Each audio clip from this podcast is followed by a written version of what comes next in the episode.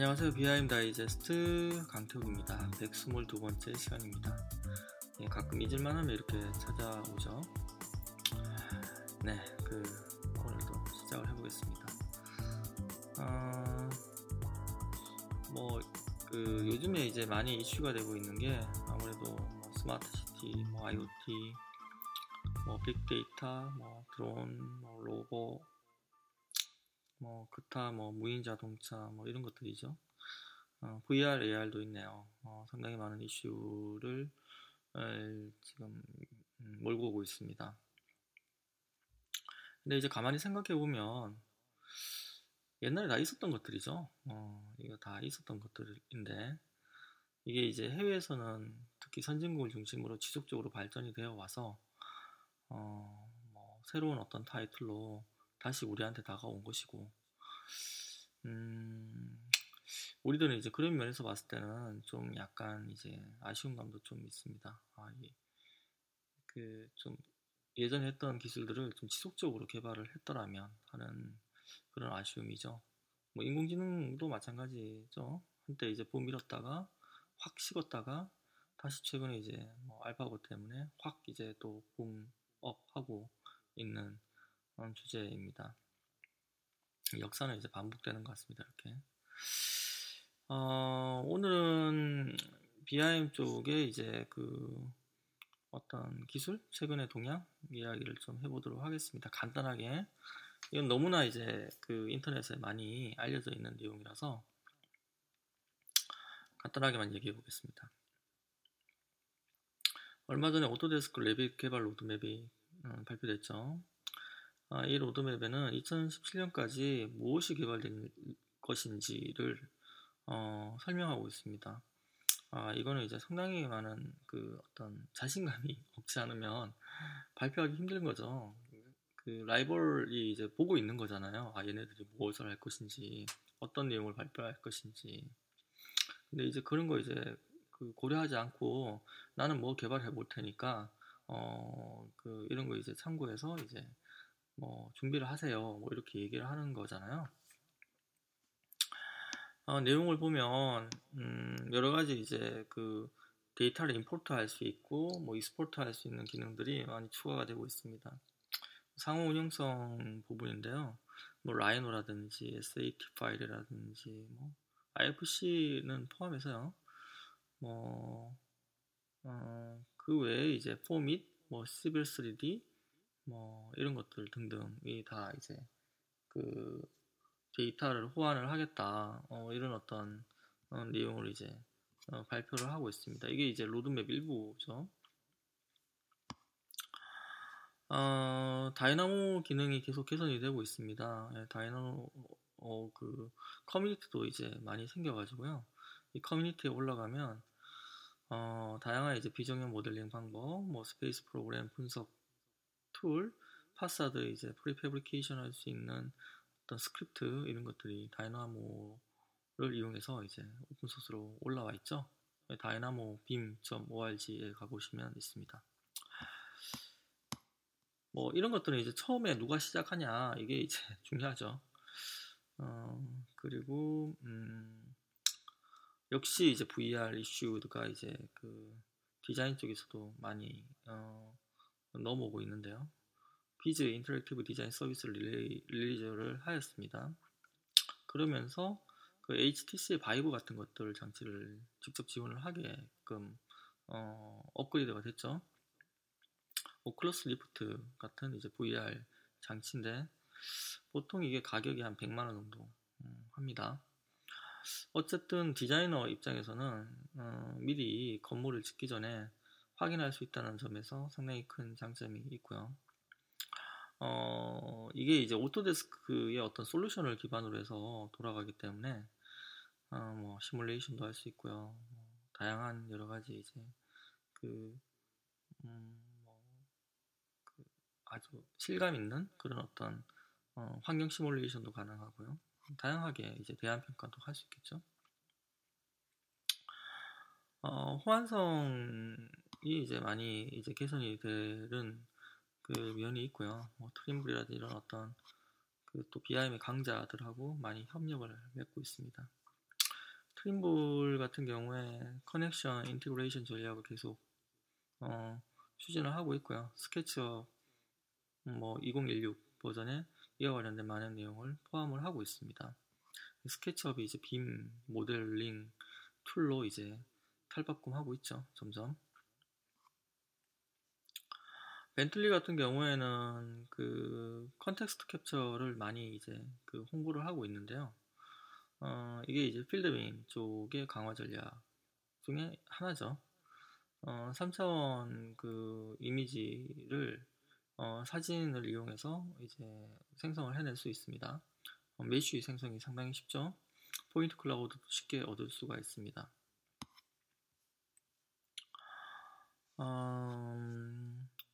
Dassault 같은 경우에는 예전부터 제조 쪽에 강했어, 강했죠. 그래서 CATIA를 기반으로 해서 다양한 prefabrication 어, 모델링을 할 수가 있었습니다.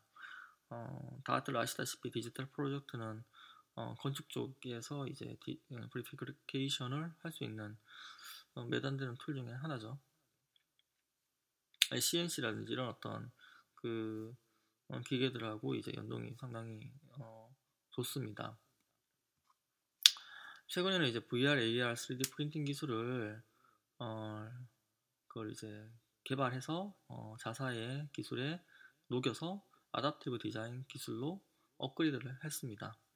어, 여기에 관련된 그 아주 이제 화려한 프로타입 아니면 이제 프로젝트 쇼가 있었죠.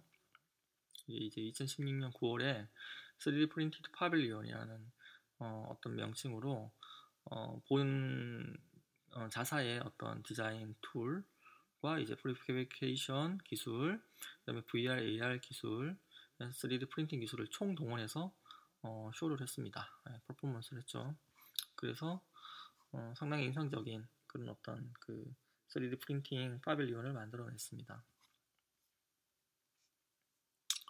fabrication 쪽으로 이제 design for fabrication 솔루션을 10월 달에 오픈을 했죠.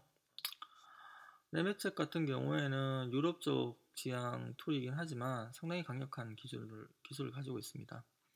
어, Vectorworks 이제 2017을 release를 했는데 여기에 이제 리소스 매니저의 매니저 기능을 포함을 했고요. 작업 흐름 뭐 등등 뭐 VR 기능도 당연히 이제 들어가 있고요. 이런 것들을 다 이제 지원합니다. 기타 쪽을 보면요, 어, FM이라든지 EM 이런 것들이 BIM 어떤 그런 기술들을 좀 더 이제 그 통합적으로 지원을 하고 있습니다. CMMS 도메인 쪽, 어, 컴퓨터 기반의 유지 보수 관리 쪽에 이제 전문가들이 BIM을 활용을 하기 시작해서 어, 이 어떤 시장이 많이 확산이 되고 있죠. 어, 그리고 어, 3D 이미지 스캔 쪽에 이제 업체들도 상당히 발빠르게 움직이고 있습니다. 뭐 트림블, 뭐 파로, 그다음에 라이카, 탑콘, 그다음에 Riegl 뭐 이런 업체에서 뭐 새로운 이제 레이저 scanning 솔루션 가격 싸고 기능 훨씬 좋은 음, 레이저 솔루션을 어, 발표를 하고 있고 뭐 드론이라든지 이런 기반의 어떤 scanning 기술 뭐 관련된 솔루션 음, 소프트웨어 이런 것들을 어, 마구 이제 release를 하고 있죠. 그리고 오토데스크라든지 벤틀리아 뭐 이런 어떤 업체하고 전략적으로 통합을 하려고 노력을 하고 있습니다.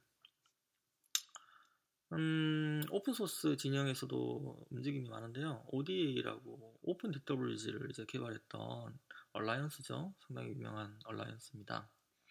이 덕분에 이제 그 도면 관리 솔루션 업체들이 어, 상당히 많은 어떤 그 솔루션 SI 할 때 도움을 많이 받았죠. 여기서 이제 open BIM이라는 이제 어? 이게 Teigha kernel이라고 읽어야 되나요? TIGHA 커널을 소개를 했습니다. 이를 이용하면 Revit의 파일 native 포맷을 직접 읽고 쓸 수가 있습니다. 아, 데이터가 이제 음, 뭐 이렇게 되면 실은 그 옛날에 이제 뒷더블지 오픈 뒷더블지 같은 그런 어떤 그 상황이 생겨날 수 있죠. 아, 뭐 어쨌든 비즈니스 기회가 될 것 같습니다. 음. 이 BIM에 관련된 그 뉴스라든지 기술 관련된 오픈 소스들을 실은 2011년부터 계속 이렇게 방송을 하고 있는데요. 어, 기술 쪽은 어, 계속 이제 잘 나가고 있어요. 그 해외에서 잘 나가고 있습니다. 그 국내 같은 경우에는 초반에 이제 기술 로드맵을 많이 이제 그 개발을 하려고 노력을 했죠. 그리고 거기에 따라서 기술을 개발을 했습니다. 아, 근데 이제 그게 좀 잘 이제 현장에 어, 스며들지 않은 한계가 있죠. 이 한계가 어, 처음에 그 음, 관련된 이제 전문가분들하고 얘기를 할 때요. 교수님이나 뭐 이런 분들하고 이야기를 해보면 우리나라에서 이제 안 되는 게 이게 CM 때하고 좀 비슷한 상황이 될 수가 있다라고 얘기를 하신 게 기억에 남아요. 어, 그러니까 이제 제도라든지 문화적인 어떤 개선이 없이는 이 기술이라는 게꼭 피울 수 없다라는 게 이제 실은 그분들의 이제 중론이었거든요. 저도 거기에 상당히 공감을 하고요. 아직까지 이제 제도 정책적으로 어, BIM 확산을 위한 어떤 그 토대가 마련이 되지 않은 부분이 있습니다. 음, 뭐 스마트 시티하고 좀 연결을 해보면 특히나 좀 아쉬운 부분이 있죠. 스마트 시티의 어떤 컨텐츠 서비스 중에 또 한 축이 이제 공간 정보 쪽인데요. 공간 정보 쪽에서 어, 중요한 어떤 컨텐츠 모델 중에 하나가 이제 BIM 그리고 이제 기존에 이제 공간 정보에서 많이 사용하고 있는 GIS 어, 이런 것들 아니겠습니까? 이게 그 실제로 이제 그 제대로 된 정보가 모델링이 되려면 어 사람들한테 일을 모델링할 수 있는 제대로 대, 제대로 된 대가 체계가 있어야 되고 제대로 된 계약 방식이 있어야 되고 제대로 된 이제 발주자한테 이제 전달할 수 있는 전달 방식이 있어야 되고 발주 방식이 돼야 되고 그 다음에 품질을 검증할 수 있는 방법이 있어야 되겠죠. 이런 것들이 유기적으로 잘 맞물려 들어갈 때 기술이 의미 있고 이제 산업계가 이제 꽃을 피는 그런 어떤 어, 상황이 될 겁니다. 음, 스마트 시티 쪽의 관점에서 봤을 때도 좀 아쉬움이 있는 거죠, 실은. 해외 쪽에서는 뭐 그런 것들을 이제 선진국에서는 고려를 해서 아주 차근히 우리가 봤을 때는 아주 지겨울 정도로 늦게 늦게 진행을 하고 있었거든요. 근데 지금 와서 보면 어, 표준으로 이제 그런 꼭지들이 이제 들어가 있고 해외에서 이제 텐더 서류에 그런 어떤 표준이 반영이 돼서 나오고 있고 우리나라는 이제 역으로 그런 업체들을 컨설팅 업체로 이제 비싼 돈을 이제 어, 음, 써가면서 고용을 해서 그 텐더 업체에 대한 이제 서류를 만들고 있고 뭐 이런 상황이 되어버리는 거죠. 안타깝지만 뭐 어, 이거는 뭐 좀 지속적으로 꾸준히 개선을 해 나가야 되는 부분이 아닐까라는 생각이 듭니다. 어, 이번에 이제 토목학회 때 그 어, 스마트 시티하고 뭐 그다음에 이제 BIM 관련된 발표를 했었는데요. 그거는 제가 이제 페이스북하고 그 BIM principle 사이트에 올려놨어요. 다 링크를 걸어놨습니다. 아, 그 슬라드 쉐어에 이제 다 올려놨습니다. 그리고 이제 유튜브에도 일부 내용이 들어가 있나요? 아, 잘 생각이 안 나네요. 새벽에 이제 방송을 하고 있기 때문에 좀 정신이 오락가락한데 예, 양해해 예, 주시길 바랍니다. 예, 아, 유튜브는 안 올린 것 같아요. 슬라이드 쉐어에 올렸습니다. 거기에서 이제 검색해 보시면 나오고요. 일단 그 어, 페이스북에 BIM principle 그룹에 그 내용 링크가 나와 있거든요. 그걸 보시면 내용이 잘 나와 있으니까 어, 확인해 보시면 될 것 같습니다. 역설계 쪽을 발표를 했었는데요. 예, 기쁘게도 역설계가 이제 역설계 쪽 그 발표한 그 논문이 그 학회 우수상 그 논문상을 탔더라고요 이번에 예, 기뻐해 주시길 바라, 바라고 어, 그 내용이 그 어떤 거냐면 기존에 이제 BIM 기존에 이제 그 어떤 건물 같은 경우에는 스캔을 to BIM을 해야 되는 상황이 있잖아요. 스캔 데이터를 BIM으로 모델링을 해야 되는 상황이 발생을 하는데요. 그걸 어떻게 이제 자동화를 해야 될까에 대한 어, 내용입니다. 하드웨어 측면하고 소프트웨어 측면으로 접근을 했죠. 한 3년 동안 연구를 했어요. 그 내용을. 그래서 어, 사람이 노가다 하는 걸 어떻게 줄일 수 있을까? 하드웨어적으로. 그래서 뭐 드론도 뭐 만들기도 하고 로봇도 만들기도 하고 뭐 자동으로 스캔할 수 있는 어떤 방법이 뭐가 있나 살펴봤죠. 그 내용과 그 다음에 이제 소프트웨어 쪽으로 그 모델링 하면 엄청난 노가다를 하잖아요. 그 3차원 포인트 클라우드라는 게 용량이 장난이 아니고 3차원 point cloud 그냥 화면에서 그냥 띄워서 보면 이게 형상이 이게 뭐 파이프인지 뭐 덕트인지 제대로 잘 보이지도 않습니다. 이 점, 점으로만 빠박빠박 찍혀 있어 가지고요.